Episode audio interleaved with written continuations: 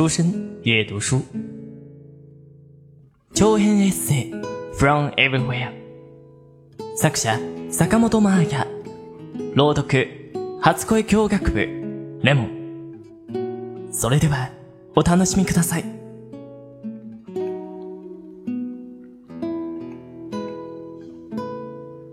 遅れちゃってごめんなさい。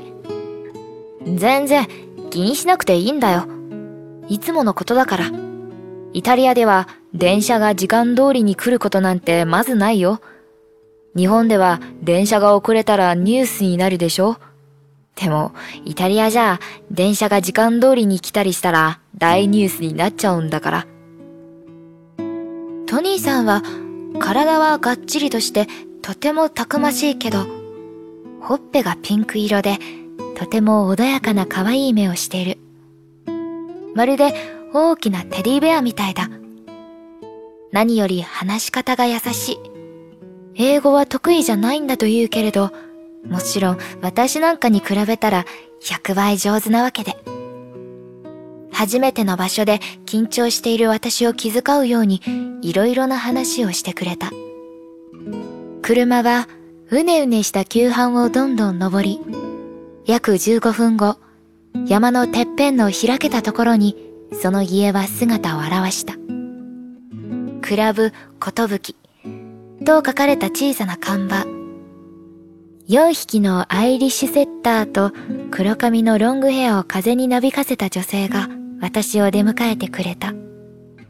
ようこそ長旅ご苦労様まるで久しぶりに会う親戚みたいな挨拶だった。彼女は竹子さん。ここはお二人が暮らすお家で、そのうち二部屋をゲストに開放しているとのことだった。ちょうど今は他にお客さんがいないから、マーヤさんの貸し切りよ。ゆっくりしてね。階段を登ってすぐの2階の一室が私の使わせてもらう部屋。シャワールームとトイレもゲスト専用のがあるから自由に使って。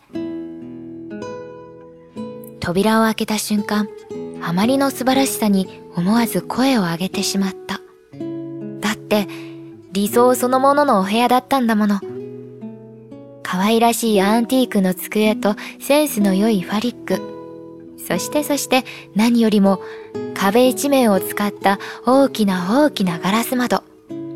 その向こうに広がるのは、ここはローマの街を見下ろす特等席なの。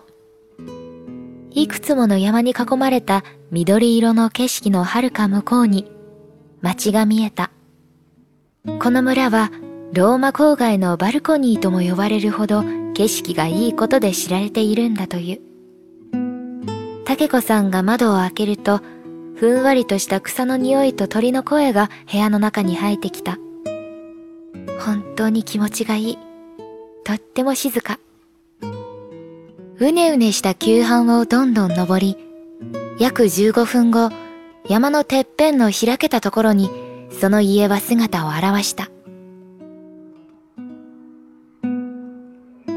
リビングにはアップライトのピアノがあって、早速トニさんが何曲か弾いて聴かせてくれた。私もほんの少し触らせてもらった。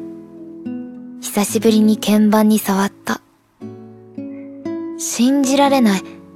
なんという幸運。偶然に導かれてこんなに素晴らしい場所にたどり着けるなんて。最寄りの駅までは遠いけど、送り迎えは列車の時間を伝えればトニーさんがしてくれるとのことだった。朝食付きで一泊40ユーロ、約5400円。それで、このフレッシュな空気と可愛いお部屋と贅沢な景色と素敵なオーナーのいるアットホームな空間。お得すぎる。着いたばかりなのに、早速延泊を申し出た。